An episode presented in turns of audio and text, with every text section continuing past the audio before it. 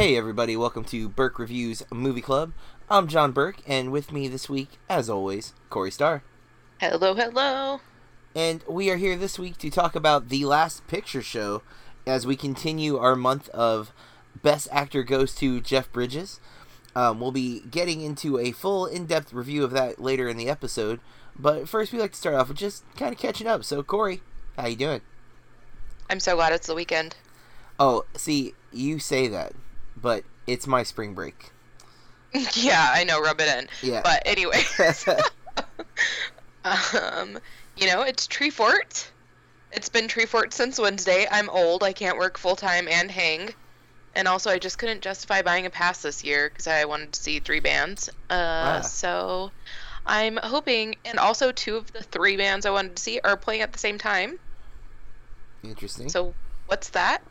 Um, because. It's like all over town, you know, at different venues and different places. Mm-hmm. So, um, yeah, so hoping I can get into Low tonight. Uh, they had my favorite album last year.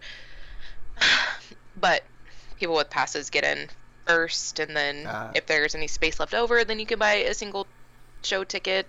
So if you'll just send good vibes, it'd be great. How late, uh, when does the show start?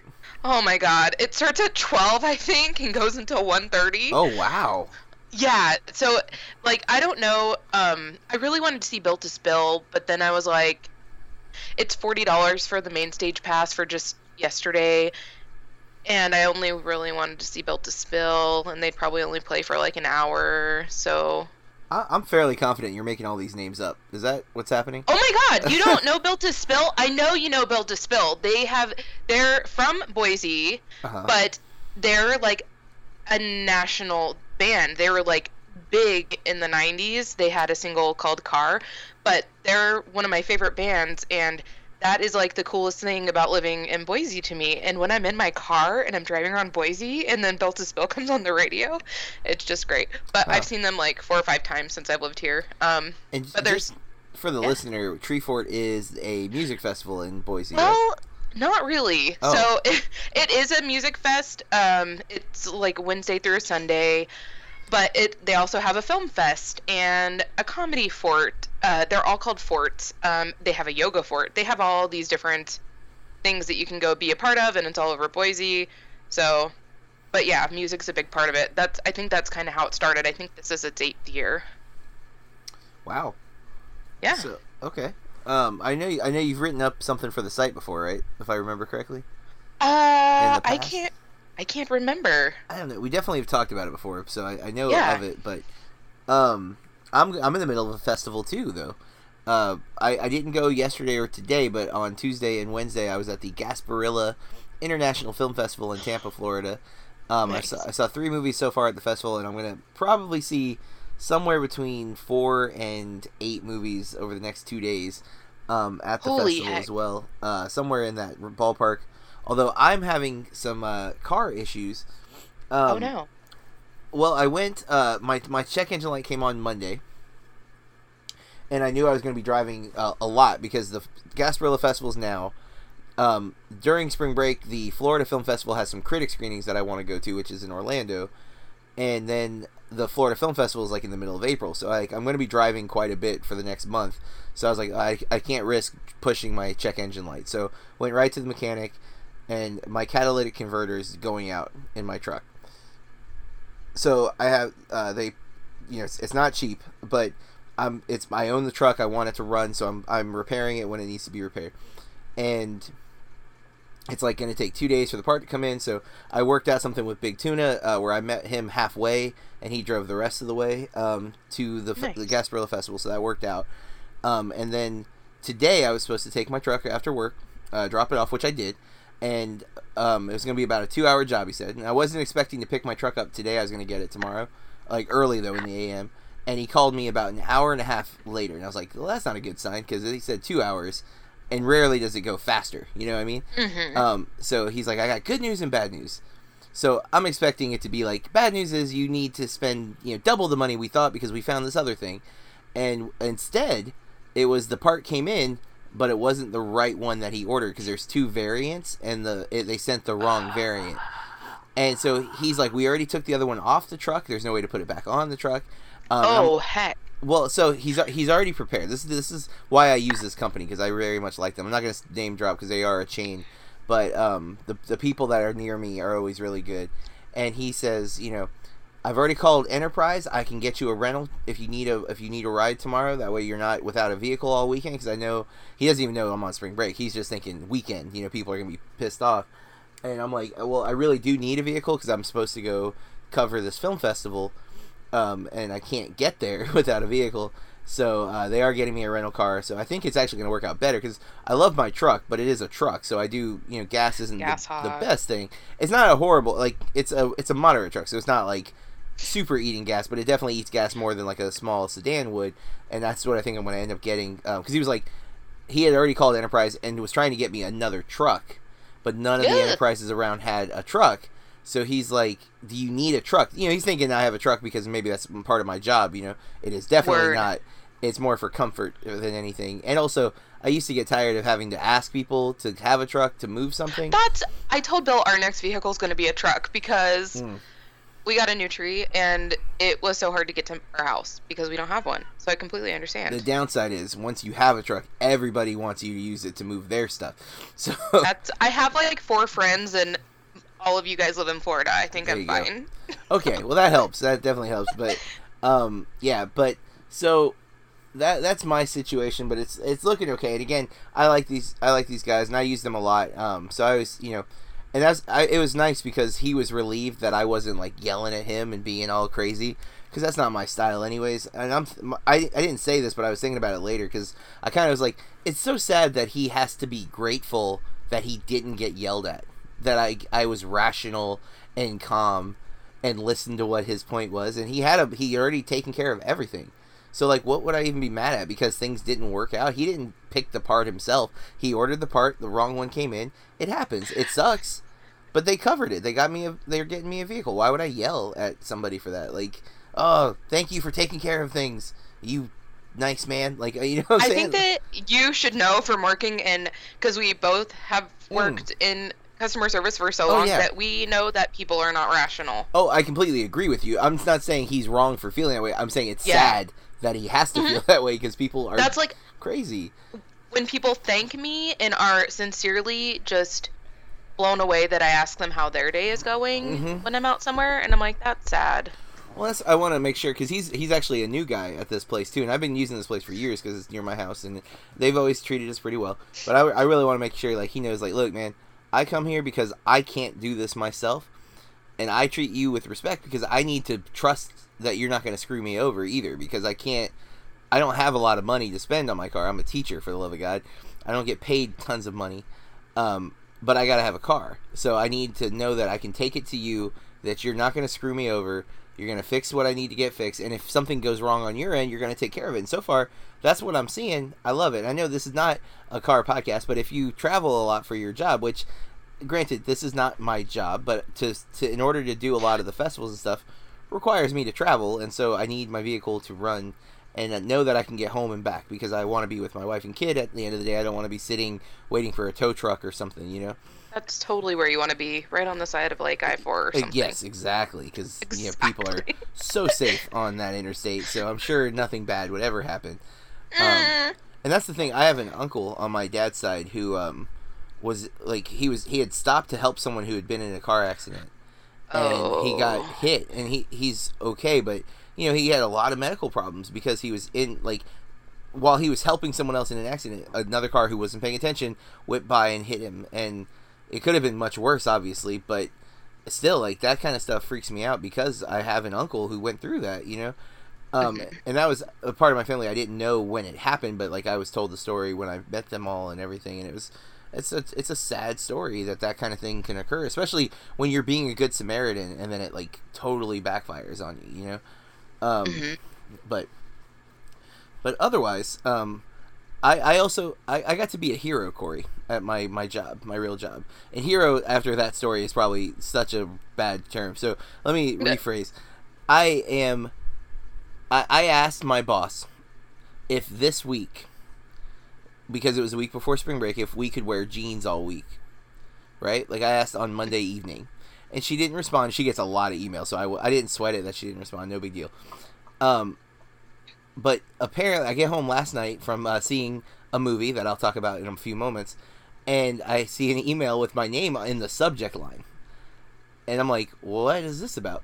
And my boss has given us, uh, because I asked for this week and she didn't see it, she's letting us wear jeans for the rest of the school year. What? The the teachers at my school are going to get to wear um, jeans for the rest of the year um, because of a, a very simple question. I just was like, you know, I don't I don't mind wearing dress clothes, although I, I do prefer being comfortable, and I find jeans to be a lot more comfortable. Um, and so I, I come home from seeing the movie, and I have this email that says, you know, thanks to uh, to John Burke, everyone, all all the teachers are going to get to wear jeans for the rest of the year after we come back from spring break. And I'm just like, all right. And then, of course, then there's a bunch of emails from my coworkers like, all right, you rule, thank you so much, kind of thing. Because, you know, again, we don't have to wear jeans, but it is it's very comfortable. It's nice. And, um, yeah, so I... uh. I, I'm excited about that little opportunity because, again, it was it's one of those moments where you, you ask something kind of like not as a joke, but you're also not expecting it. And then it, when you get way more than you're expecting, it's a, it's a pretty good feeling. Um, so, again, not so much a hero as I am, uh, you know, a, a lucky giver of comfortable clothing for the rest of our our work year, uh, which is about two months. You know, it's it's, it's a lot. It's a long time, really. Uh, we have a week to relax, and then we get two months of wearing jeans to work. And, it, of course, it's nice. it, and the other bonus with that is it is testing time when we come back. Um, and so, you know, that's a nice little perk that we're going to be able to be comfortable while we have to stand and and monitor all the kids testing for various uh, subjects and such. So, awesome. uh, Now, uh, you want to get into what we've been watching? Yeah, my list is going to be a little boring. Mine is super long. So, um, Corey, what have you been watching since the last time we recorded an episode? I think I'm I'm still watching King of the Hill, guys. I just, uh, you know, it just makes me happy. Um, There's nothing wrong with that. It's a good show. It is a very good show. Um, and I just think I'm going to start calling everybody Suge, so watch out. I love that Nancy calls everybody Suge. But, um... I did get to the movies. I don't get to the movie theater very often anymore. Um, but Saturday I went and saw the newest How to Train Your Dragon. Ah. And I liked it a lot. I just liked it a little. I thought it could have been um, way cooler, but it, I, I, I hope I, I, I just like it. I enjoyed it. I had a good time. Um, and there were a few tears shed. Um, and I just love Toothless so much. But I do yeah. hope that they end the series. Like, it needs to just stop now. We don't need anything else. My understanding is, and again, you never know, because, like, Toy Story should have really ended with a trilogy. Um, I am very apprehensive about this fourth movie. And... Oh, but I'm probably going to see it anyways. Oh, and they had God Only Knows, but Beach Boys playing the whole time. Yeah, I just really, really hope it is not... gonna wreck uh any I mean a movie doesn't necessarily wreck the past ones, but I am always concerned that you can I, tarnish a legacy, you know. Yeah, and it can make me like be apprehensive about going back and watching those other ones, even though probably shouldn't, but yeah. So um did you, is that King of the Hill and, and How to Train Your Dragon three? That's it? Yeah, that's all I can remember right now. I oh, like man. One of my evenings I spend all like Um, we went and got the tree.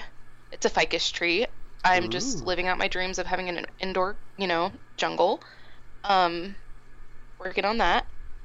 I feel like I was really busy this weekend now. I can't remember. I feel like I was in the Twilight Zone. I don't know what I've been doing. I did work some overtime, but, you know. Well, that's always nice. Which I guess especially because you don't have to, like, leave home to work overtime, huh? I know, and Bill today, he was like, gosh, I really thought you were going to start getting cabin fever. Oh, and you're just not. You're just, like, content. like, yeah, Bill's like, oh, blah, blah, blah, blah, do you want to go? And I'm like, I'm good. like, we can go for a walk in the neighborhood, but I'm good. Man. I know. Yeah, I, you know, I, like, spring break, usually at my, my breaks, I'm just um, stuck. Like, I don't end up going anywhere because there's nothing to do or whatever. Um, and we have pets, so it's hard to, like, really go out of town or anything. and ca- and my wife never can take off during spring break because while it is oh, yeah. our time, it is retail's busy time because all the kids are off on vacation. So they expect her to be there. So like, it would just be me and, and my kid going anywhere anyway. So, um, but this week I have that festival. So I'm actually thinking I'm going to be, you know, out of my house a lot. But normally I do, after three or four days of not having anywhere in particular to go, I start getting real anxious and, like, I just need to be out of the house. Um, even if, like, I'm not a big fan of crowds or anything either, but I just, I just get where I need to leave, you know? But it sounds mm-hmm. like you're I, content. I used to be like that, and just really not anymore. Well, I'm um, really eighty-seven. I've seen a few movies because last weekend... Uh, when we recorded our last episode of Top five Movies, which is out now for you to listen to, we did our uh, Top five Tim Burton movies, and I had some gaps, um, which I think when we recorded this last week, I just watched Mars Attacks, um, but I had not yet watched Corpse Bride, Big Fish, or Ed Wood. Um, I watched all three of those last week, and I won't get into any details, listeners, because if you want to hear what I thought, check out the Top five episode, because I, I might talk about all of those movies on the episode, who knows, um, but... Since then, I, of course, watched The Last Picture Show, which I watched on Monday because I knew I was going to be at the festival this week and I didn't want to um, mess up my viewing opportunities. Um, but uh, then on Tuesday night, I went to the opening of the Gasparilla International Film Festival and I saw a movie called The Hummingbird Project, um, which oh, I yeah. I'd barely heard of beforehand, but it stars Jesse Eisenberg, Alexander Skarsgård, Selma Hayek, and Michael Mando, who I really liked a lot. Of, uh, he was on Breaking Bad. Um, and I guess he's on Better Call Saul, but I've not really seen Better Call Saul. Um, I loved the performances. Alexander Skarsgård is almost unrecognizable in this movie, and uh, he gets some really funny parts. And there's there's actually a lot of little funny parts. Um, it's an interesting plot. It's got this uh, a theme of greed as it, it deals with like uh, trading like stocks and bonds, and um, ultimately it deals mainly with the internet speed in which the uh, exchanges can communicate. So the idea being that the the company that has the fastest connection oh. gets a head start on the trades. Like they're able to make offers faster and make purchases quicker. Thus, they can they they can rule. And um, it's really interesting, and I found it very very uh, in, engaging. Despite Corey, despite having one of the worst viewing experiences of a movie ever. Oh. So it was in this really cool theater that I'd never been to. You've been to the Polk Theater in Lakeland, right? Um, mm-mm. Oh, wow. Uh, well, it's it's no. one of the uh, only atmospheric theaters still left in the, the country, from my understanding. And by atmospheric, it looks like uh, the screen is surrounded by, like, a facade where it looks like you're outside. The ceiling has stars what? on it, and it's really, really cool. Um, I've posted some pictures in the past on Instagram. But, um... So Tampa has one as well, which I didn't know, which is the Tampa Theater, where they opened the the festival this year. It was my first time being there. The theater was uh, was excellent. The downside was two people sitting behind me and Big Tuna were not there to watch a movie. They were apparently there to have a conversation. And, I mean, I've heard people talk during a movie, and usually it's at least about the movie. These people were literally turned facing each other, not watching the movie at all. And everyone around us was getting agitated, but a lot of people were not um, willing anything. to do anything. Yeah, and Big Tuna said something, and they apologized, and they stopped for a few minutes, but it started again. Finally, he and I, after about an hour into the movie, we got up and we found new seats, which, unfortunately, I wish we had moved. Like, we, we took, like, the first row of the up. Like, there's... These theaters are huge. They they hold lots of people because they also have a stage, so they don't have to just do movies. They can do like dances and stuff. I I didn't mean to cut you off, but no, no. if these are the correct photos, holy heck, this is a beautiful place. Oh yeah, it's, they're great. Tampa Theater and the Polk Theater, both uh, very very beautiful theaters. Um, they don't always have movies going, of course, so it's not always a a film situation. But um, this particular. time we move back farther when we when we're finally annoyed to the point where we need to move, and we find out that the back row of the section we were in has like more like couches than movie seats, and like with little tables so you can put like your drinks on and stuff. And I'm like, well, man, I would have this was so comfortable. I would have rather started here, but you know, so in a way it was better. But ten minutes after we moved, they finally got up and left, and I'm just like, why do you one you came to a film festival? to not watch a movie. Like, what is up with you? Just stay outside. It's cheap to stay outside and have a conversation. It doesn't cost you any money um, to stand on the sidewalk and talk. But then once, if you don't like the movie, then leave. Don't ruin it for other people. Um, and again, there's a lot of critics at a festival because these are movies that you won't be able to see um, in the theater usually for a little while, if ever. So, it seems like at least for a year. Yeah, sometimes for a year. So um, very frustrated with that experience. And again, I don't blame the festival. Uh, I just can't believe how rude these particular people were. But the next night, I went and saw this amazing movie, Corey. I think you'll love this film when it comes uh, to where you can see it. It's called The Tomorrow Man. It's John Lithgow and Blythe Danner. You might remember Blythe Danner at the very least from uh, Hearts Beat Loud. She plays Nick Offerman's mom in that. Yep. And then uh, John Lithgow is, you know, freaking iconic, right? Um, it's like, it's not listed as a romantic comedy, but there's definitely humor in it. It's more like a romantic fantasy. Um, he, oh my gosh. John Lithgow is um, preparing for the end of the world. He's one of those guys who's like determined the world's going to come to an end, so he's stockpiling goods. He has like a safe room kind of thing, and um, he's a little crazy, but he's alone. His son, we hear on a phone call very early on that there there's some tension between him and his son, and his son lives far enough away where he doesn't see him very often. Uh, we don't know what's happened to his ex-wife or whatever, his wife, whatever, but he's alone. And then he meets Blythe Danner at the supermarket that he goes to and sees her buying things in a similar method to how he buys things. Because he's he doesn't want people to know he's stockpiling, you know, because then they might come looking for him if they know he's got everything. So he's very strategic with how he purchases um, the stuff he's buying. And he sees her doing something very similar. So he thinks he's found a kindred spirit. And he no, no. he arranges a meeting. And they hit it off, though, and you get this really sweet story as they kind of both need somebody in their life. Um, and it's just great. I, I I was so charmed by the movie, and his performance is so great, and Blythe Danner is really great. Um, I, I guess, is she a hoarder? You know, I don't want to answer any questions. But that would stress me out so bad. I can't, I can't answer questions. Fine. I was just reading the synopsis. And it's like, Ed Hemsler spent his life preparing for a disaster that may never come. And I was like, oh my god, that's me. No, I'm kidding. And Ronnie Meisner, or however, spends her life shopping for things she may never use. I just thought I was, mm-hmm. I don't know. I mean, you can read into it however you would like, but I will neither confirm nor deny. Now, so pretty much I'm going to have a panic attack when I watch this movie. After, we saw, after we saw that movie, um, we went and saw uh, Teen Spirit. Which is uh, oh, directed yeah. by Max Minghella, I think is how you say it. Um, he was an, he's an actor also, and he was in uh, The Social Network. He was the other member uh, with the Winklevoss twins who had hired Mark Zuckerberg to like make their page, and then they sue him for Facebook. Um, and he's in uh, he was in Ides of March that we watched with George Clooney and Ryan Gosling earlier th- um, or late last year. Um, so we've seen him in a couple things, but this is his directorial debut, Teen Spirit. Stars Elle Fanning. Um, Rebecca Hall is in it. She's barely in it, to be honest, but she's in it. Um, Zlatko Bieric, who is great as this, uh, a mentor figure. Um, Millie Bradley as, I think, her mother. And um, the movie ha- is it has issues, but, man, the uh, performances, the musical performances are shot like music mm. videos, and they are... It's not. It's not a musical. It's like she, Teen Spirit. The name of the the, the sh- movie is the name of like an American Idol type show. So, when Elle Fanning is singing to compete in the competition, um, we kind of go into her head.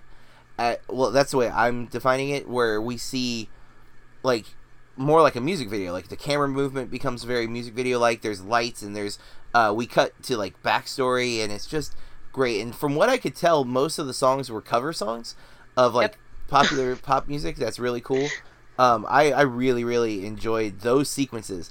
The character development is really weak, but um, Elle Fanning is just really strong as a performer, and she makes you care about her, even though like there's a lot of things with her character I think are very underdeveloped, but you still are rooting for her because she's just so dang charming.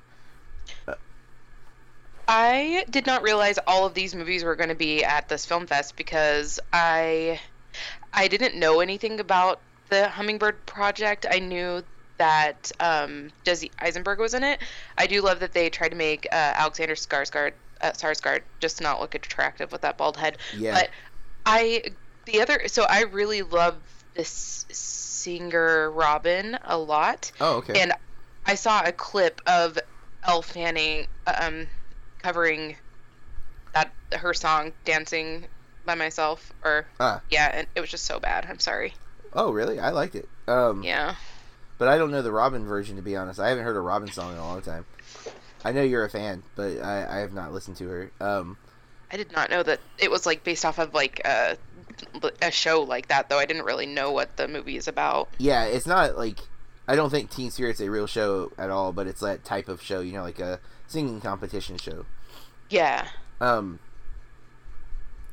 But yeah, there's some man, there's some uh, story beats that are really predictable, and some are kind of bad, but it's still overall like an enjoyable movie. I didn't dislike the movie, but I was like, this could have been a really great film, and I feel like it's just a mediocre film because of some of the issues with the story and the plotting. But um, again, I found it enjoyable. Obviously, it sounds like you already don't like it, but you have proven to not be a big fan of musicals. I'm really not. And this, while I don't know that this is a musical for sure, it's definitely music driven. Um, I would put it more in line with like a Sing Street than like a traditional musical, which I mm. felt you did like Sing Street. I loved Sing Street, but I don't think it's as good as Sing Street, mind you. like, um, okay, but I did because I, I love Sing Street, but I, I like Teen Spirit. All right, the last movie I saw is Jordan Peele's new film Us. Um, I went last night to the theater, and uh, I liked it very much. Um, I'm at that point though where I'm like starting to question, like. logical things within the film. Like I'm applying like real world logic to a horror film, and I don't think that's fair to the movie because I don't think it's trying to operate under logic, but I am like nitpicking, I guess, because I feel like I mean I don't know but I, I did enjoy it. I'm, I haven't written my review yet. I'm still uh, kind of processing a few things before I, I jump into writing it, but Um, I did overall enjoy it. I thought uh, the performances were, were pretty strong all around. Not a big fan of the, the young boy. Uh, not that he does a bad job, but there's just something that just did not click for me with him. Um, but overall, I thought it was very entertaining, and um, I didn't feel like it was as scary, but I've heard other people saying that they're really terrified by it, which I'm not insulting, because I, I didn't think Get Out was super scary either. I thought it was really interesting. People thought that was scary. Awesome. What, Get Out? Yeah. I mean, it's a horror film, so I'm. I'm uh, many people associate the word horror with scary, which is not the right way to think or approach a horror film. Horror just means it's horrific, and I do think there are definitely elements of Get Out that are horrific, um, and I, I would say the same for Us for sure. But I, I did feel like things were creepy, but I never necessarily felt scared. But again, I think that's one of the things I like about Jordan Peele. He's not going for the cheap jump scare, like roller coaster ride experience. Instead, he's going for craft and storytelling. I think he's really good at that, um, and it makes it super enjoyable. But that is what I've been watching, which feels like I've been talking forever, so I apologize, Corey. Um, you usually, I'm just kidding, I was going to oh, say you usually do, but please, fill the air. I'm sorry. Well, um, you know, I have seen quite a bit, and I'm going to see a few more uh, because of the festivals that are coming up. I will most likely over the next uh, month and a half, I will see, um, because I'm going to see eight movies probably, like I said, this weekend. Maybe a couple less, depending on uh, if, if everything goes to plan, of course. Um, and then uh, when the Florida Film Festival comes, I should probably see somewhere between uh, eight and twelve movies during that festival. And then when I'm in New York uh, at the beginning of May for Tribeca, I will see, I think, it's like four movies a day for five days. Or th- four days, so that's like sixteen, seventeen, eighteen movies probably. Um, nice. Th- just not counting things I watch in between the festivals. That's just at the festivals. So I'll have some busy weeks there with lots of reviews coming out of those festivals.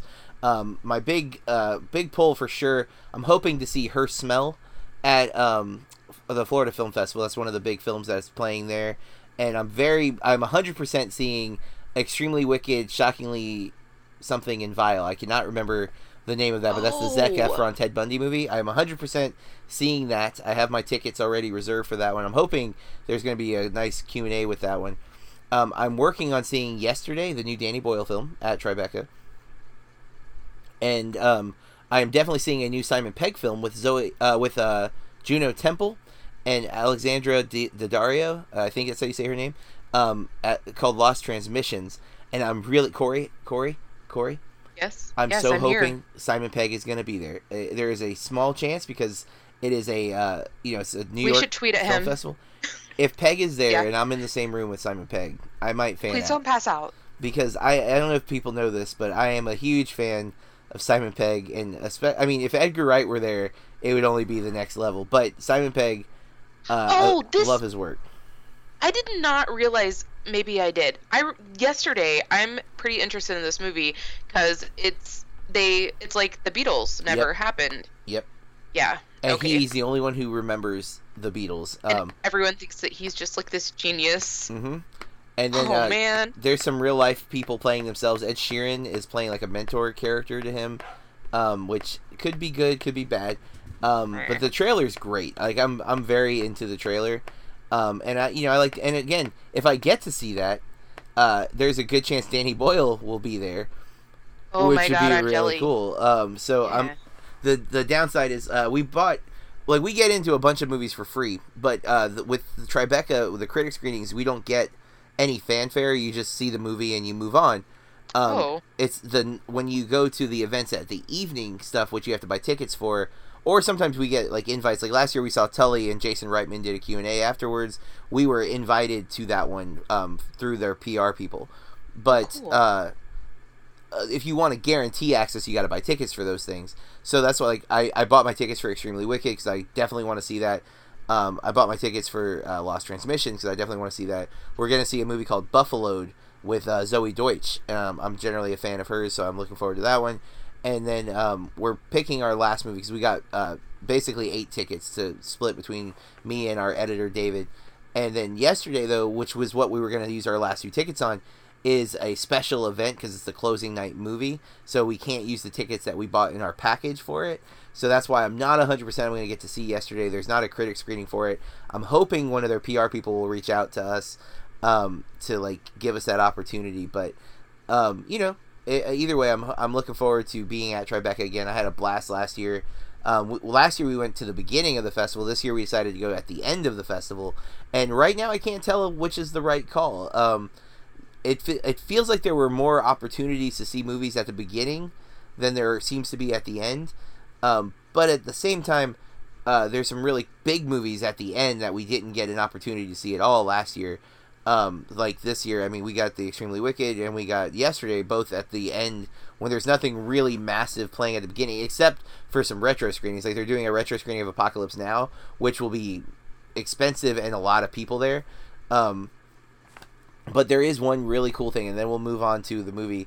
Uh, May the fourth is the la- the Saturday that we're there, and they're showing Star Wars: A New yes. Hope. Um, and it's free for everybody. Um, it's at like ten a.m., so it's early in the morning too. But Star Wars: A New Hope on the big screen, and they're encouraging cosplayers for May the fourth. So I'm pretty sure David and I, being huge Star Wars nerds, will be at not dressed up because we don't one neither of us really cosplay Star Wars, but two. Um, I don't cosplay at all, but uh, two, we're going to be traveling. We have to travel fairly light, so we're not going to be like able to bring costumes, um, even if we did cosplay as Star Wars. But we we do enjoy Star Wars cosplay, so we'll hopefully get to take some uh, pictures with some people dressed up to see Star Wars on May the fourth, and how great will that be? So, um, in New York too, just seeing Star Wars in New York is kind of cool to me. You know what I'm saying? Like, um. I keep telling Bill I need we need to go to New York. Like, I've been dying to go for years. Have you never been, or you just want to go again? I've, I've never ever been. Uh, that you know, I was really nervous last year because I wasn't sure if it would be for me because I'm not a big city kind of guy. But New York just worked for me. I, I really felt so at home, uh, so comfortable. Even riding the subway. I mean, I had I was nervous because I'm always nervous around people. Like I, I always am kind of distrusting and whatever, but. So it's everyone else seemed the same way, and I kind of like that. Everyone kind of keeps to themselves. It's just like, eh, just leave me alone. As long as you leave me alone, I'm gonna leave you alone. And I'm like, oh, well, that's how I like to walk. So that's great. Um, I don't know. I just felt really at home in New York, and uh, I can't wait to go back. Um, David also felt at home in New York and has gone twice since we went to Tribeca last year, um, because of how much he felt, you know, comfortable there. Um, so yeah, I totally am excited about it. We're we're looking to see some great movies in the next month and a half. Uh, check Berkreviews dot com in order to keep up with all the stuff that we are watching at these festivals.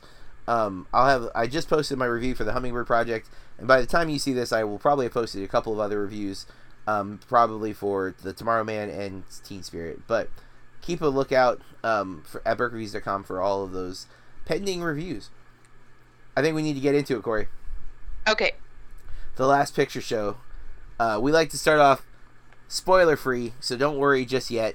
Um, this film is, is on the uh, two thousand seven A F I Top one hundred Movies of All Time list.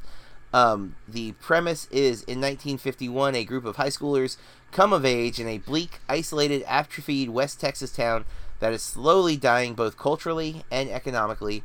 Um, stars Timothy Bottoms, Jeff Bridges, which is why we picked this movie, Sybil Shepherd, Ben Johnson, Cloris Leachman, Ellen Burstyn, Eileen Brennan, and uh, a slew of other people, mostly um, smaller name, except gotta name drop Randy Quaid. Quaid. Yeah, because that one was pretty shocking, to be honest.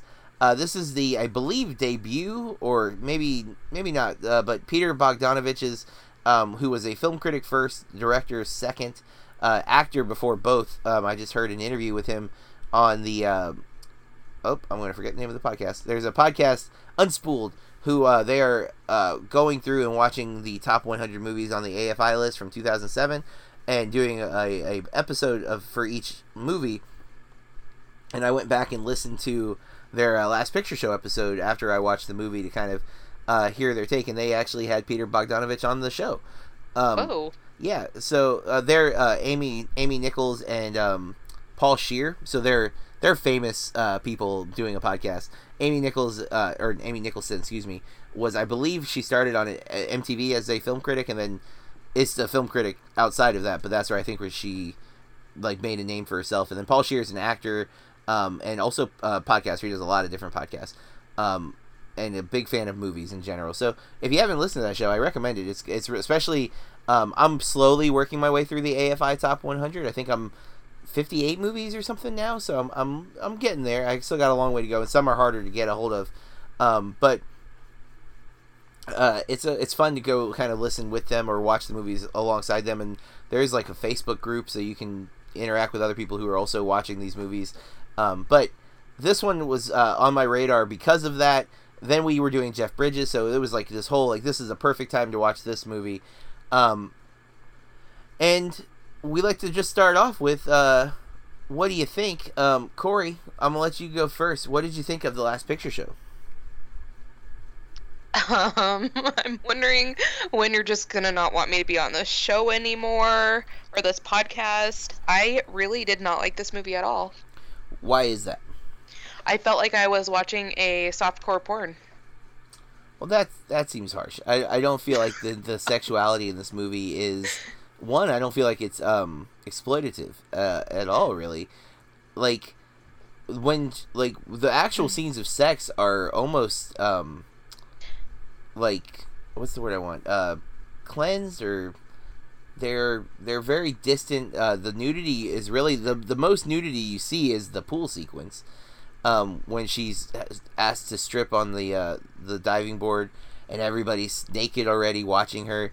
Um, I mean, you do see her naked uh, when with her and Jeff Bridges at one point, but uh, not really during sex. Like, no, it's not ever really during sex. Like they, that that's very true. But I feel like this is all just, and I know that the main characters are teenagers, but mm-hmm.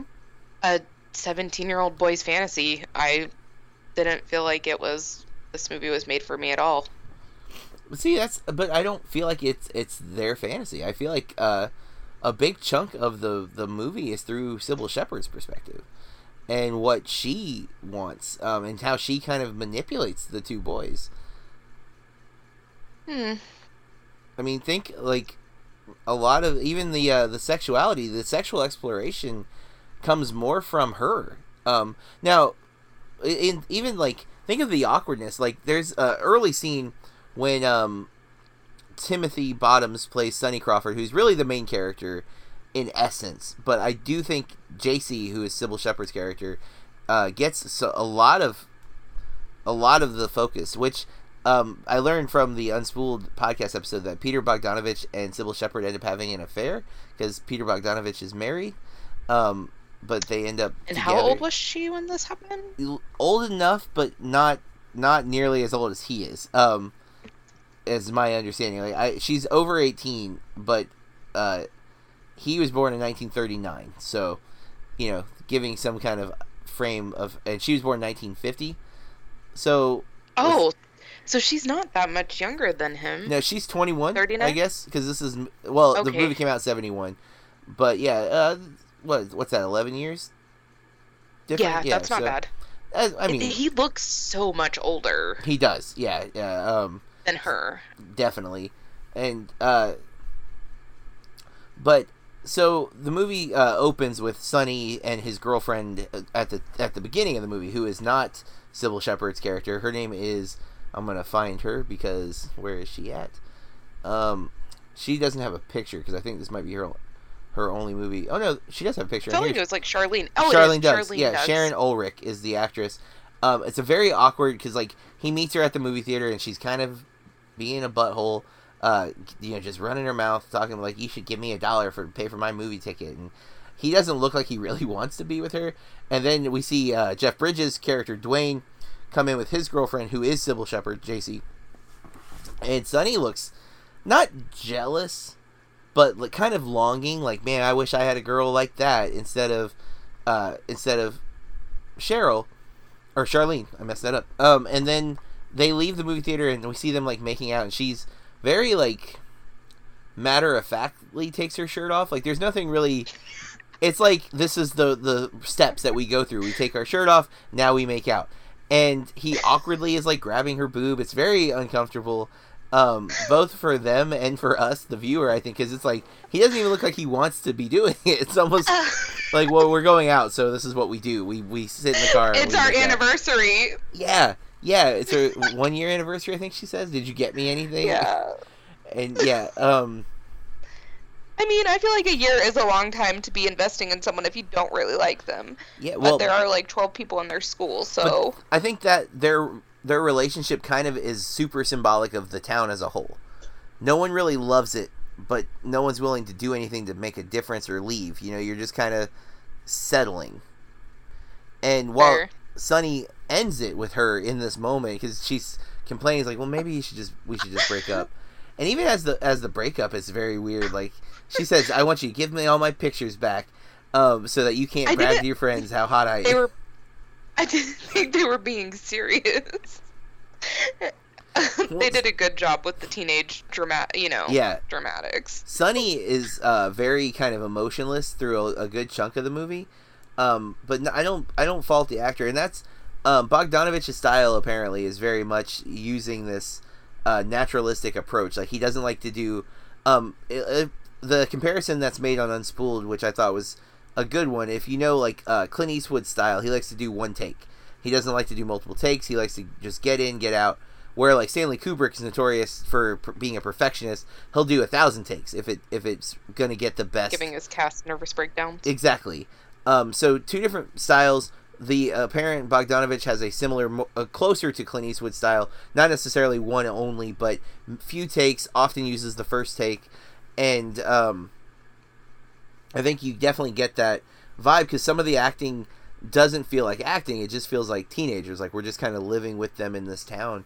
Um, and the town, I mean, even the opening shot is, is so simple. It's a pan across this, what almost looks like a deserted town because there's like no cars, there's no people. And then when the first vehicle we see is Sonny's really broke down truck that he has to like, you know, it's rolling and he's trying to restart it as it's rolling forward.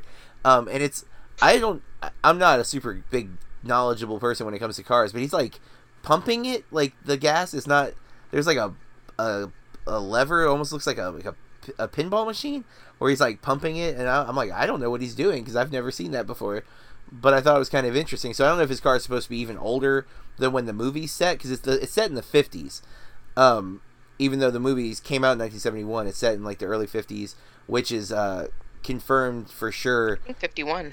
Yeah, during the when um, Dwayne's character enlists in the in the war and he's going off to Korea, um, But uh, I, I I like the film. I don't. It's not a film that's going to make you feel good, though. Like, it's not a feel good romp. It's um, which that to me might be why you don't like it, is because it kind of ends on a downer. Um, not to I just we're not spoiling anything yet, by the way, but just. Corey notoriously has not liked any movie that doesn't have a happy ending. You make it sound like... I don't know how you make it sound, because not every movie that I like is, you know, ends on a good note. True.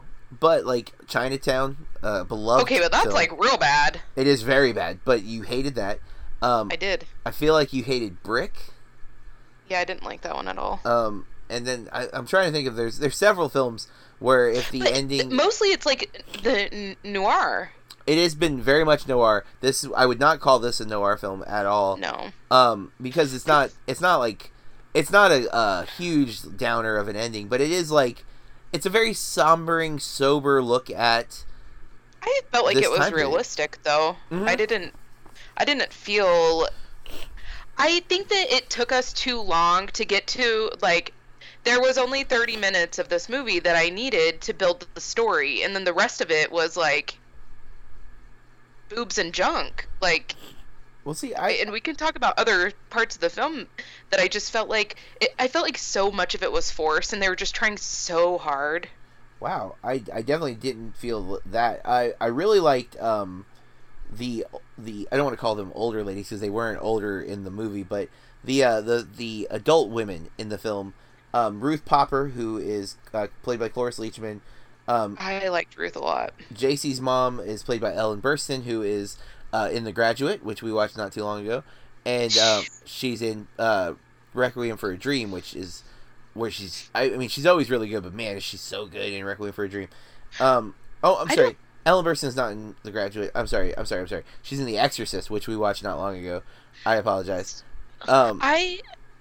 Do you want to say this? Like, I don't know how y- I I rented this on Amazon Prime. Mm-hmm. Glad I didn't buy it. I bought um, it, and I'm okay with it. And mine just like goes straight into the movie. Like, I don't remember any like cast coming up, like their names or anything. And I'm kind of glad, because like Ellen Burst is it Burstyn? Yeah. Uh, Babe. She was so beautiful, and it took me a few minutes to, like, place her. And Randy Quaid, I was like, oh, my God, oh. He looks so familiar, but so creepy, but so familiar. Oh, I placed like, him immediately. Oh, no, when he's first creeping, I'm like, mm-hmm. I didn't place him for a well, few, for a little I, while. I but... took a picture and sent it to my wife, because she wasn't watching the movie with me. Mm-hmm. And uh, we're we're big uh, Christmas Vacation fans, and you know, he, ah. plays, he plays Cousin Eddie. And so I sent her a picture, I'm like, do you recognize the guy? And she's like, I think so. I'm like, it's Cousin Eddie. And she's like, oh my God. I'm like, yeah, he's she's like, he's so young. I'm like, right? I mean, yeah, he was like twelve in this movie. Not really. He was probably oh, yeah. maybe twenty, but I don't know. But then um, Ellen Brennan plays uh, Genevieve, who is like the waitress at the diner. Um, I really liked her a lot in this uh, as well. Like, I like the connection she has with um, with Sonny. And uh, I, I also, I didn't name um, Ben Johnson, I don't think, but he plays Sam the Lion, who is... He gets probably my favorite monologue in the movie, aside from Roof's monologue, which I don't want to talk about till we get to spoilers, because it definitely would qualify as a spoiler. But um, there's some some really powerful characters in this movie, and that's the thing. I, I was so connected to a lot. I'm not going to say I felt... I don't know that I would put this uh, as high as it seems to be for other people, like being in the top one hundred... Um, being uh, the Metascore, which is only fifteen it's reviews, but ninety-three, um, but only fifteen reviews. So I do want to like that. That number could drop dramatically if if more reviews were written.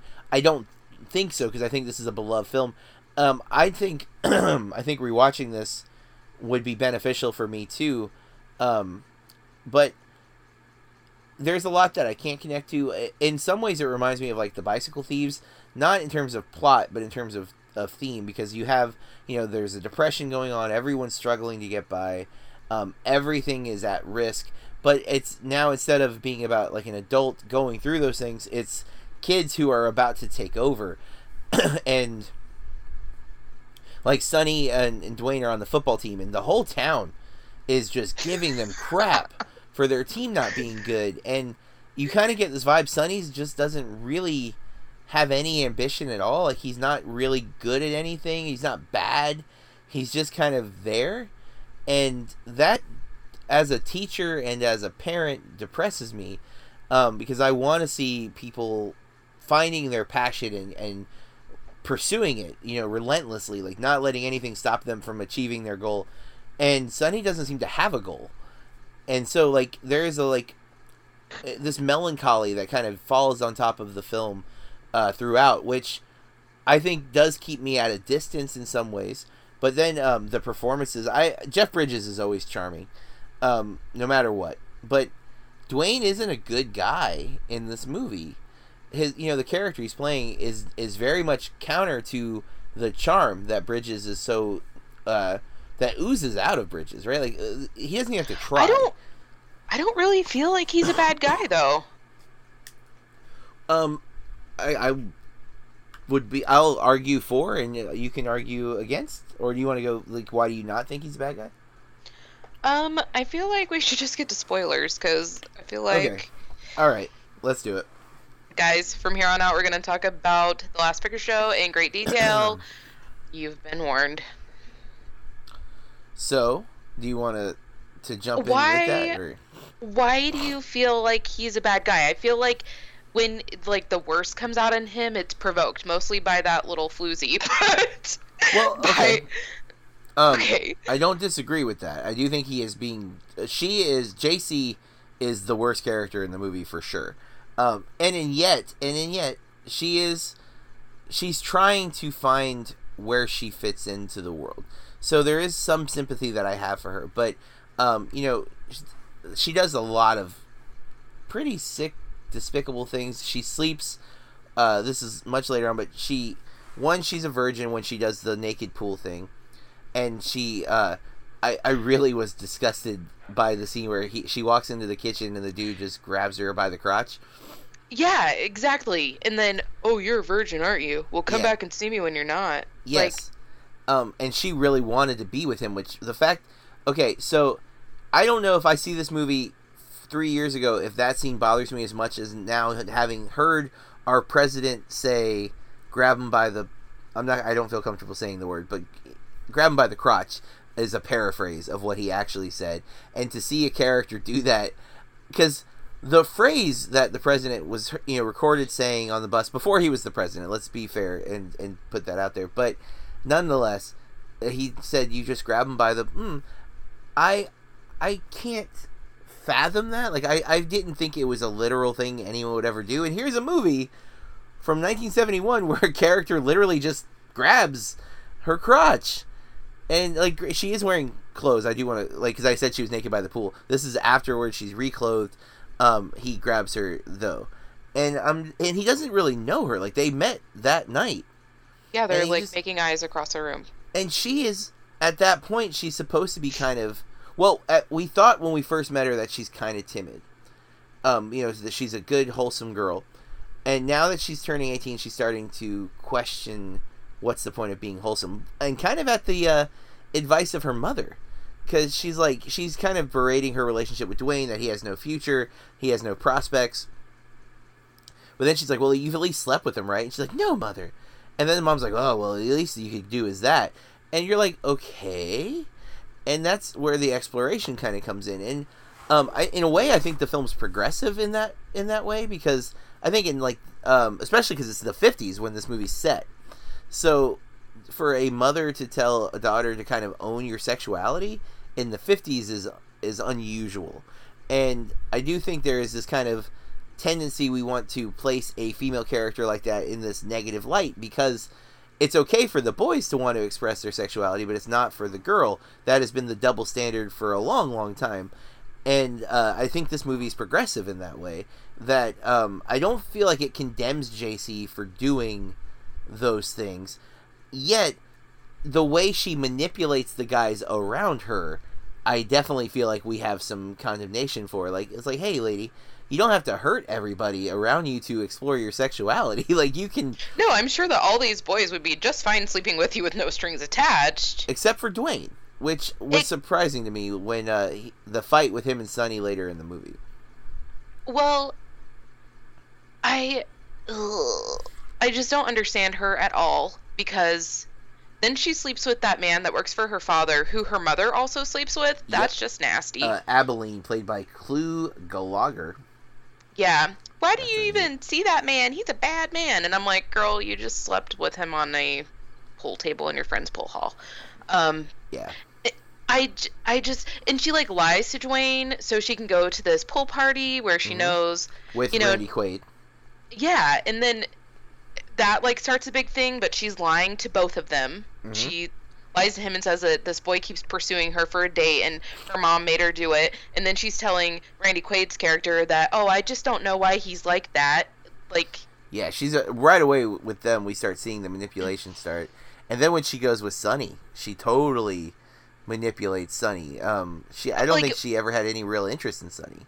No, and I don't understand why she married him, because, and I am like a domino effect. I just go, or like a ping, you know, like a pinball. I just go all over the place. Like, why she even married him, because, you know what I mean? Like, oh no, I think uh, I think one, you're complete. I don't think we're supposed to understand her reasoning. Um, in in those in the simple sense, like she's doing things that are not sensible, um, maybe in spite of her mother or in spite of her father, um, and also I think for the thrill of being a bad girl, because she runs off to get married to him. It's not like they went through the proper, you know, the, pr- the protocol that would normally happen, where you ask the, the father for the daughter's hand in marriage and then you have a big wedding, especially in the fifties, right? Like, instead they run off and uh, get married, and she left some kind of note. The police are looking for them. Yep, which she seems kind of thrilled about. Yeah. Um. So. Um, Yeah, it's definitely uh, it's a it's a it's all a ploy for her. It's all a, a game. But then she just leaves, and I'm like, but you're still legally married, so what are you gonna do with whatever big shot you meet in Houston? I think the but, assumption is like an annulment or something. Mm, well, I thought that he said that they were still married and that she's been gone off to Houston for a while and he hasn't seen her. It's definitely possible. Um, but I just d- didn't understand, and I liked Ruth. Yeah. I felt like Ruth was underdeveloped, though, because they never explained anything with her, because the coach has Sonny take her to the doctor, and, oh, she's a woman, and, you know, they've always got problems and have to go to the doctor, blah, blah, blah. He's obviously never home. Mm-hmm. And well, there seems to be something bad wrong with her, but they never, like... Well, hold on. Let's go back a step, okay. though. Because the coach... Did you notice he swatted one of the kids on the butt? And the way the kid reacted, like when right when he, right oh. before he asked Sonny about taking the wife, I kind of got the vibe that we're supposed to think the coach might be either either gay and fooling around with students in a uh, consensual way, which is still not okay, but is better than the other alternative, is that he uses his power as a coach to manipulate his players into sexual favors.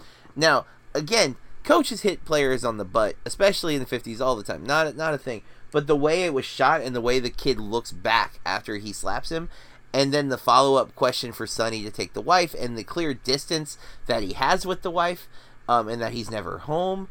I'm wondering if we're supposed to uh, assume the coach is gay um, in a time where it was not okay to be gay. Fair. But especially... that, does, that doesn't...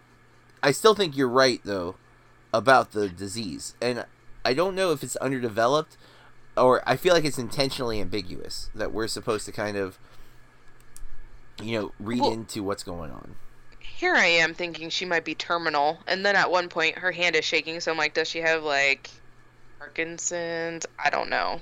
Um, but I didn't even think about that that angle, because everyone in the town knows that Sonny and Ruth are sleeping together.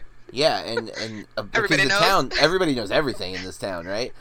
Like, it is like a gossipy town. Um, oh, man. But, yeah, I think um, I think that she... There, I I wish I, I had more thoughts of it on my own, but from the Unspooled, uh, Paul Scheer offered a few different ideas. One was, what if she was getting an abortion? Um, which would... explain her crying, and maybe why the the traditional the time period the husband wouldn't want to go or have anything to do with it. Um, but, but at the same time, like, yeah. That part where they just slept together and she starts crying and I'm sorry, I was crying. And she's like, I just am afraid I'll never be able to do this again. So it made me think that it would, you know, to, like abortion never crossed my mind. I thought. Yeah, I didn't think abortion either. Um, but, but terminal... The the time we're with them in the movies, like over a year. Um, I, I don't know the exact amount of time. I think it's a year to two years because we know for sure we join them at football season, which is usually the fall, and that we see them a year later at the end of the movie. It's football season again. So, and they're talking about like, remember when you played for this? And I think he even says the time there.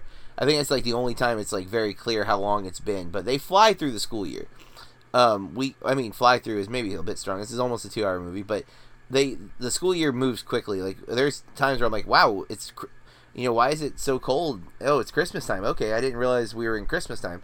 Um, I mean, it's cold from the beginning of the movie, but it's like fall cold. Like it's probably October, November when we join them, and we're with them throughout the course of a year.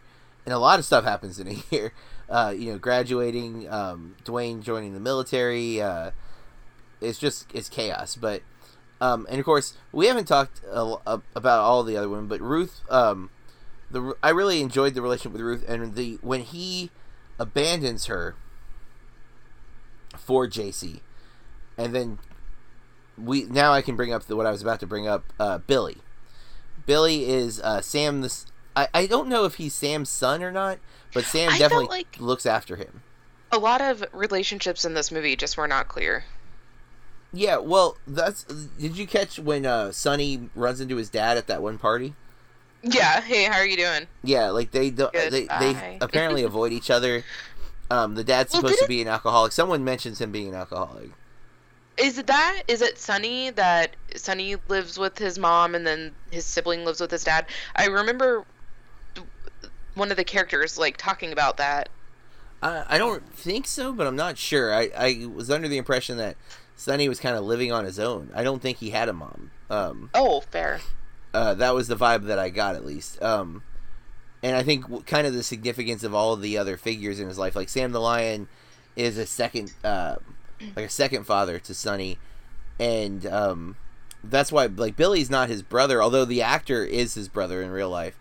Um, Billy is not his brother, but he he kind of treats him like a, a kid brother, like the way he takes his hat off and turns it around and stuff.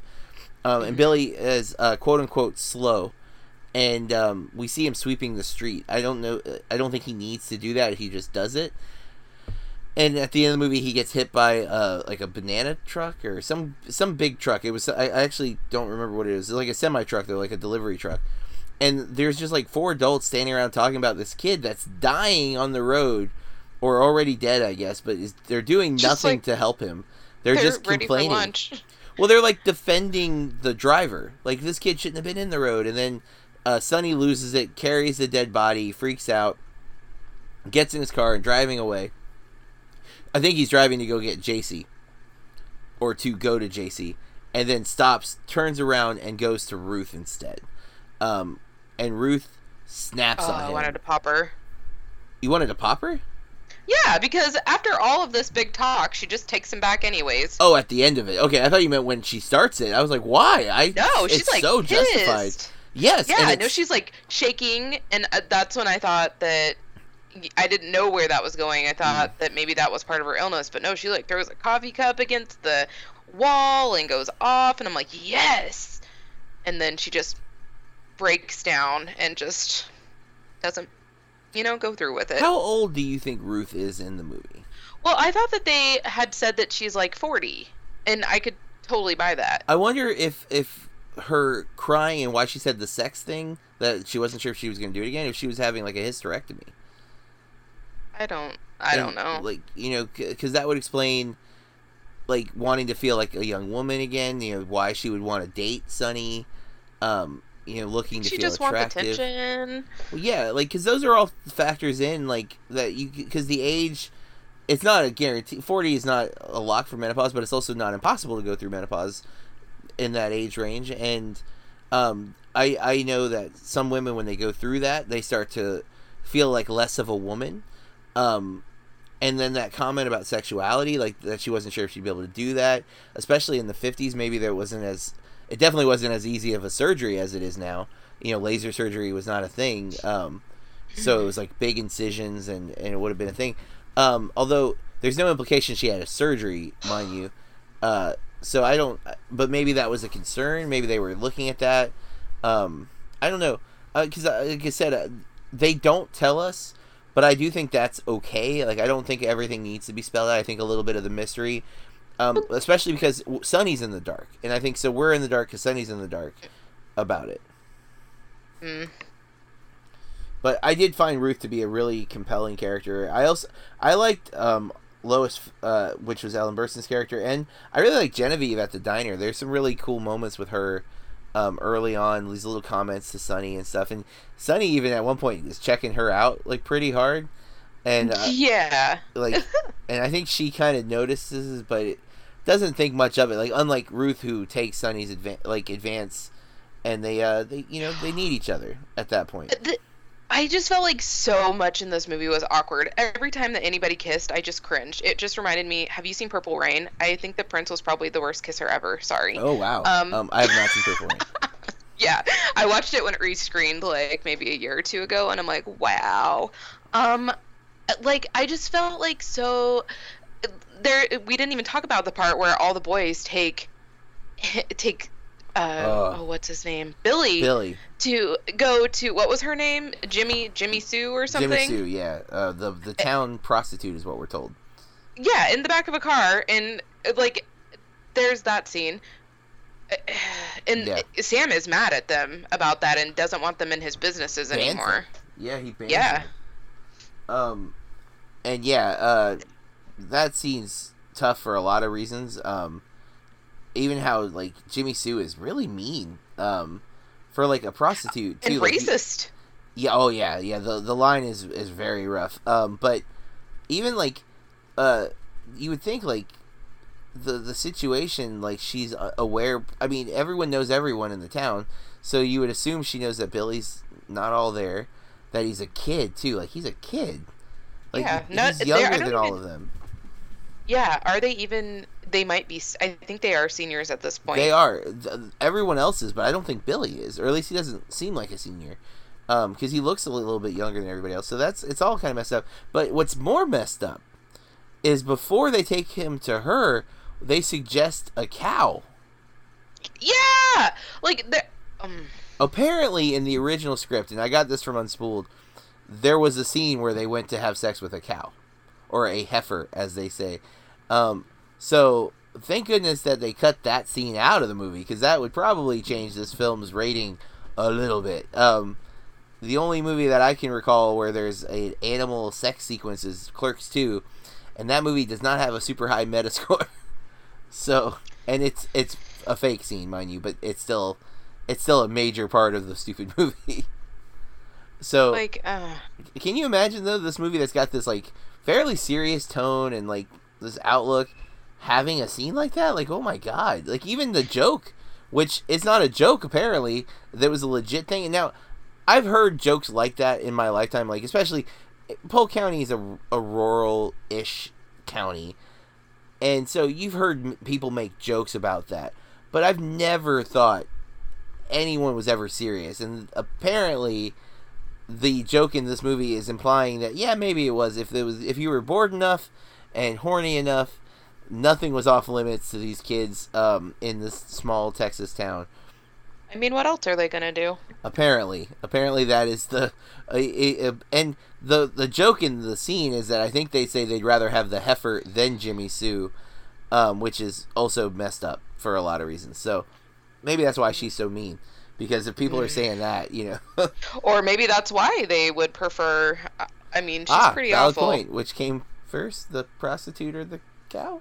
Cow. Poor cows. Um, um, also, can we please talk about the senior picnic? Okay. Yeah, I it I remember the senior picnic.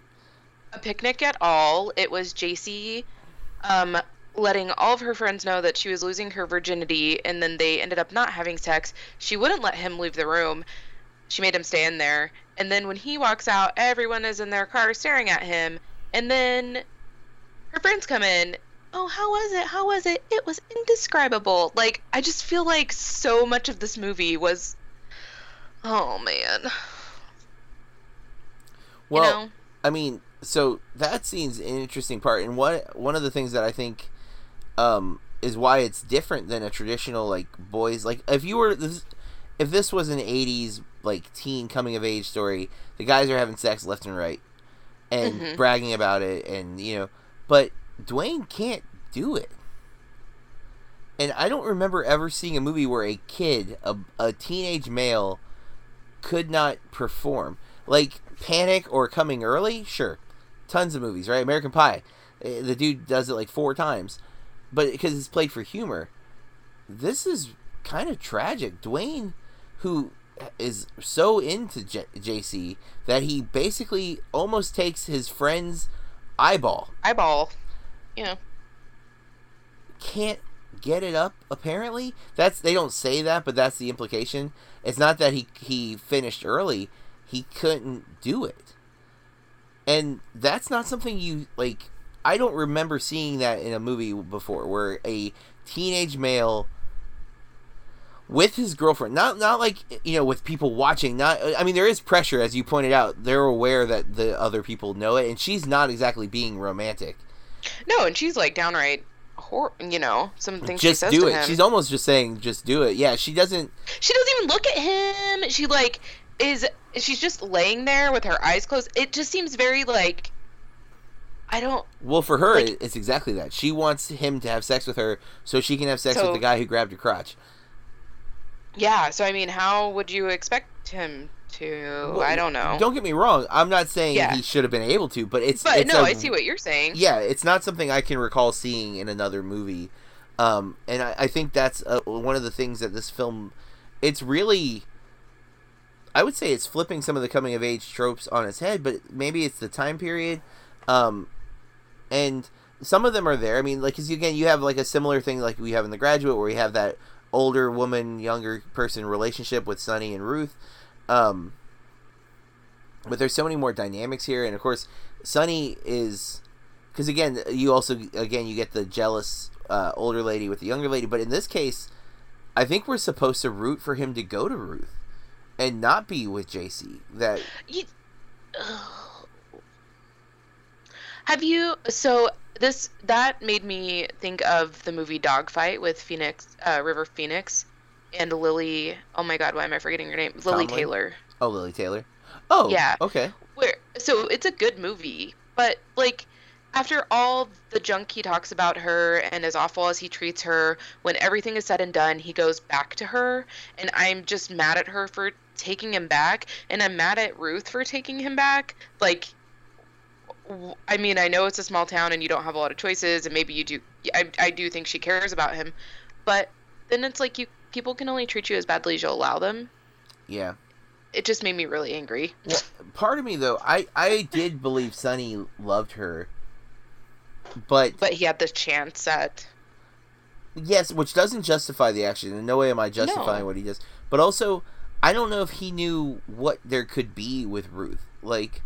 She's still married to the coach, and while and the she town, is older, she is older, and we don't know what that the doctor thing is. And as far as we know, he doesn't know what the doctor thing was.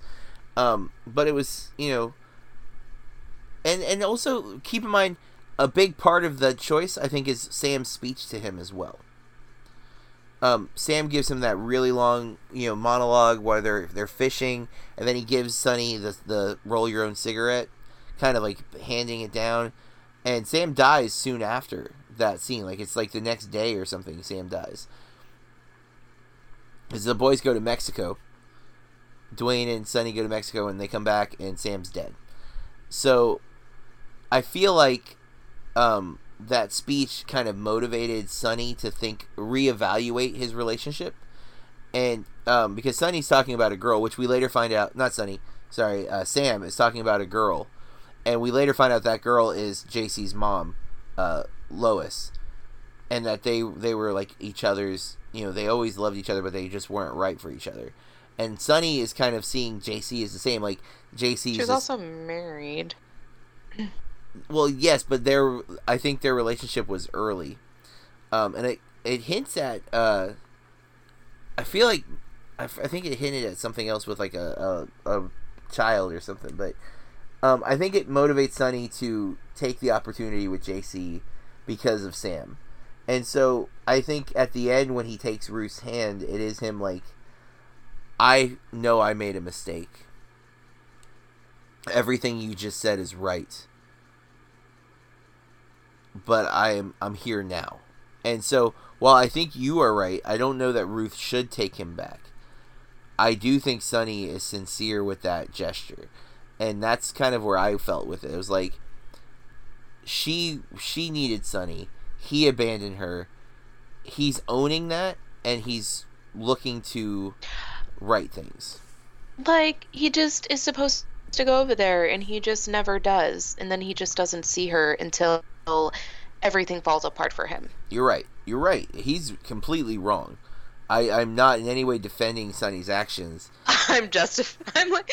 I don't know. Like, I didn't... I did not ever feel bad that she is married and having an affair on her husband. Is that horrible? You know, I don't, but I feel like because he's absent the rest of the movie, like we don't... Like, they act like they're afraid that he's going to come home, and then it just isn't even a concern anymore. Yeah, it it, it becomes almost like, I you almost got to wonder if the coach hoped this would happen, you know? Especially mm. if, if my read on that butt slap is accurate. Maybe he was hoping for, like, he would feel less bad about doing what he's doing if she had somebody, you know? Yeah. Um, but they have to be married because it's the fifties. You know, it, it it's expected. You have to have a wife. You, you can't, especially, I would imagine, and I don't mean to pass any judgment or aspersions, but West Texas in the fifties, probably not going to be okay with homosexuality. That's an that's a assumption I'm making. So if he was gay, definitely would need to hide it as much as possible. But who knows? But I mean, we've for a movie that you didn't seem to like, we've talked quite a bit. Um, is there any other areas you want to dive into? Yeah, uh, I would like to mention that I really got tired of the soundtrack of three Hank Williams songs that played throughout the whole effing movie. I I did. You know what? I I am very bad about this. I don't often notice scores or soundtracks um, during a movie unless it's either a musical or a lot of times if it's really obtrusive or uh, intrusive where it's like, pay attention to me. I never really felt that way with this. I don't remember the songs. Clearly it got to you though. So um, I mean there was so there they had a couple of other songs but mostly it was like the same few songs. Yeah. And I wanted to punch myself in the face. I, I did not notice that. But again, that's not saying you're wrong. That's just lucky me uh, for not yes, noticing. Yes, lucky you. You, I, I will say this, that like once Sam dies, the rest of the town kind of dies yeah. too, if yep. there's any life left in it at all. Because they do have that, I'm guessing it's like a one-room theater, and yep. everybody goes there for the movies, and... that ends up closing not long after, and the woman that he left it to says that if Sam was here, it would probably still be okay. Mm-hmm. And then Sunny says that he had to get a job with, I'm guessing, an oil, like an oil, um, and he says that it's to keep the pool hall open. Yeah, yeah, just to run the pool hall, he has to have a job. Yeah. Um, yeah, that and, says a lot. And then I mean, like, the... the diner is still open, but people have to eat, and it's not like it's ever crazy busy with the ten, you know, the population ten that, yeah. you know, I don't know. Which is, Sam left um, her the diner. Was that um, his wife? Uh, no, I don't think so. I think it was just, uh, I mean, he left everything to, like, people who were not his family, right? Like, yeah. Uh, well, it didn't seem like he had any family. No, and but the town is his family. Like, Sam... Sam was kind of the the reason the town existed, and with his death, it does seem like that town is slowly dying as well. With the theater being, and the, the name of the movie comes from The Last Picture Show, the last movie that they show there, um, which I think was the John Wayne movie, or was that the earlier film? I can't remember. Because it's, I think there's some significance probably to the choice of film um, oh, that, that is playing, uh, played at the end. But the theater closes, um, and we're we're treated with a final shot, which is a reverse of the opening shot, which was the pan to the left, where we see the theater, we see what's playing, and then this time we pan to the right, and we see the theater is closed, and the movie ends. And it's very poetic in that way. Um, it is kind of this look. Uh, in the fifties, you know, the Korean War is going on, but the country's still kind of recovering from the previous wars, and uh, this town seems to be really suffering from that. And it's just nothing. Like, everything's dying. Um, and yeah, I, I don't know. I, I don't, I don't feel as strongly for it as, um, like the, the, the clear love that's out there for this movie, but I definitely really appreciate it. I see a lot of cool stuff in this movie. Um, I like the choice to go black and white too. I think it fits the, uh, the tone the film is putting out. And I am sorry. I know I always do this, but I totally forgot about the scene, and then I just saw, like, one of the tags um, on the IMDb page. That whole part where the kid, the teenager, like, kidnaps the little girl. Oh, yeah. Yeah, that was crazy. But did it... it so they, like, act like nothing happened, but the police even have, like, everybody that's in pool hall, including Sunny, come with them to find the guy, and... she's has a lollipop or something in his car, and oh, nothing happened, nothing happened. But later on, when they have the fight, before they have the fight, he said, oh, he just got her to take her underpants off. Well, excuse me, yeah, that's not I nothing. Know. I know. That he's so, like, he, he even says he did nothing, just got her to take her underpants off. I'm like, uh, what is your definition of nothing? Because that's not nothing. That's horrible. Um, yeah, and it doesn't...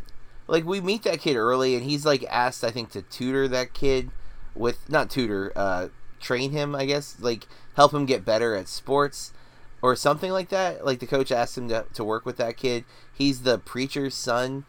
Um, so, yeah, that whole thing is definitely some commentary that I would need to rewatch before I'm willing to try to make any kind of analysis of. But and it's definitely like... a, a crazy moment in the film. Huh. Yeah, and one that's super, like, yeah, I was very, like, what's going to happen? Is it going to be worse? I'm glad it wasn't worse. Like, I'm glad the little girl seems okay. Um, the dude's arrested. He doesn't do anything. And I do think the implication, while getting her to take her underwear off is not nothing, I think the implication is that, because they say that she got checked out by the doctors and nothing happened. So, like, he didn't do anything after he convinced her to take her underwear off. And while still awful that he got her to take her underwear off, thank God that's where it stopped. Like, he had a change of heart, or he was too scared, or maybe he didn't even know what he was They're doing. Caught. Yeah, it, it's crazy, but um, I am grateful that it didn't go anywhere crazier. Yeah. Mm. Well, I I'm ready to uh, review to rate the film if you are as well. um. I'm going to go uh, not quite Golden Ponyboy for my personal preference at the moment. Um, but I do think there's a lot of potential for this film to be a must-see, in my opinion. Um, but I, I do think it needs a little more uh, watching um, for me to, to feel that way. I think this is definitely one I'm going to have to revisit before I really know where I fall with it. Not a to- total waste of time. Wow.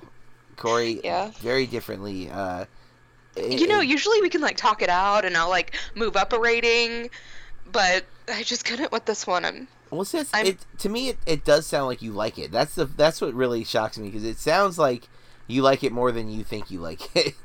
I just was bored. It was so hard. I did not get on my phone at all during this movie. I, like, put it away, because sometimes mm-hmm. when I get bored or I don't like movies, I, like, go to my phone.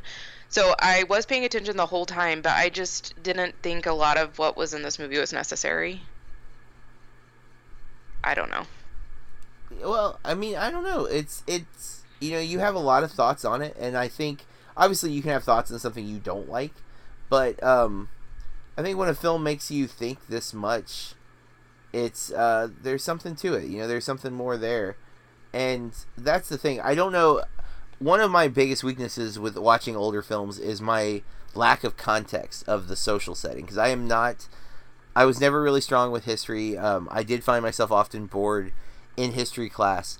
And I think not knowing more about, like, Texas in the fifties, and even, like, to be completely honest... the social climate. I, I didn't know when the Korean War was. Like, I knew World War Two, Korean War, Vietnam War. Like, I knew it was in that order. But I had no framing of when those wars were, like, connected, or, you know what I'm saying? Like... I didn't yeah. know when in the timeline they actually I didn't happened. realize.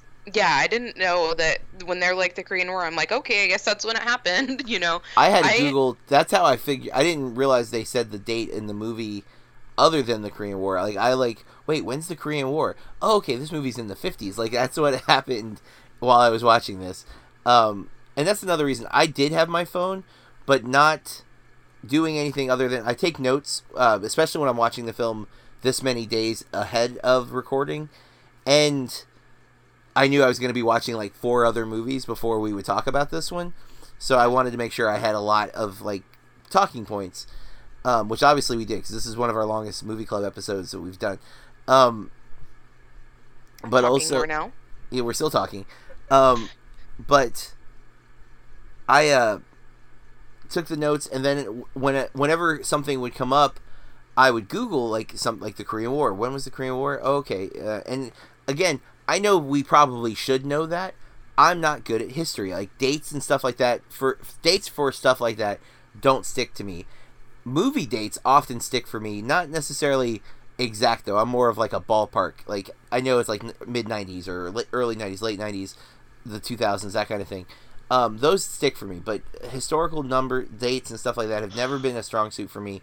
So movies like this, I I have to do a little research to really appreciate the themes and the messages that are coming across, um, in order to really like get what the director's doing. And that's, I don't feel like I'm versed enough in nineteen fifties, um, especially Texas at the time, to fully grasp all of what's being said here.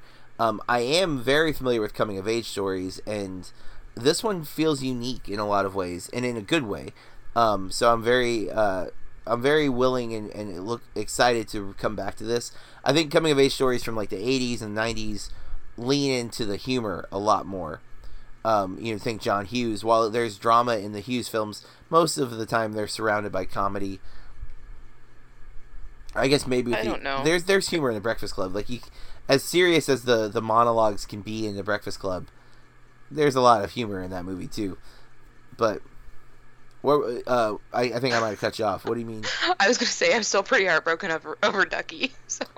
Ah, yeah. You know, you are the Ducky uh, supporter. Love Ducky. Well, that's our review of The Last Picture Show. Uh, we have one more movie on our uh, Best Actor goes to Jeff Bridges theme. And Corey, do you remember what you picked? I did. Uh, is it True Grit? It is True Grit, the Coen brothers uh, remake of the John Wayne uh, classic uh, Western. Um, this is a film I have seen once. Uh, it's the debut of Haley Steinfeld, and uh, we get some really great actors in True Grit, not just Jeff Bridges. We get Matt Damon and Josh Brolin. Um, so oh. ve- very excited to uh, to rewatch this film. I've been wanting to rewatch it since I saw it. Um, if you've been listening to this show for a while, you know I'm a big, big fan of the Coen brothers. And um, I watched this during my initial three sixty-six, and I've not seen it since. And I got to be honest, too, I watched a good chunk of True Grit on my phone um, because I had to take my daughter to a event at her middle school. It was like it was like a festival, so she was like running around like doing rides and like games and stuff like that. And I'm sitting on a bench watching True Grit with headphones on. on my no. my phone um because I had to watch because I was watching a movie a day. Oh yeah, that's so right. Yeah. This was where I could fit my movie in. It just happened to be True Grit, so I'm excited to watch it on a T V because I don't feel like I gave the movie uh the fair shake it deserves by watching it on my phone. Keep in mind, I loved it then, so I'm very much looking forward to rewatching it, where I'm giving it one hundred percent of my attention, um and knowing that we're going to be uh talking about it in great detail for our next episode. Yes. Um, in the meantime, if you uh, want to reach out to us, you want to tell Corey how wrong she is about this movie, or if you want to tell me how right Corey is about this movie, you can reach to, uh, out to us on social media. I am at Berkreviews. Corey? At Corey R Star, two R's on the end. And if you like what we're doing, please rate and review the podcast. It helps us to find new listeners. Uh, it takes a lot of time to do what we do, so we appreciate you listening and telling people about us. Um... Again, we'd love to hear your thoughts on the movies that we watch. You can uh, hit us up on social media or download the anchor dot f m app on your uh, Android or iPhone device, Apple device, um, and you can call us, uh, call our show from the app, leave a voicemail for us, and you could potentially end up on an episode. Uh, we want to thank you for listening, and until next time, keep watching movies. This has been a Berkreviews podcast, berkreviews dot com.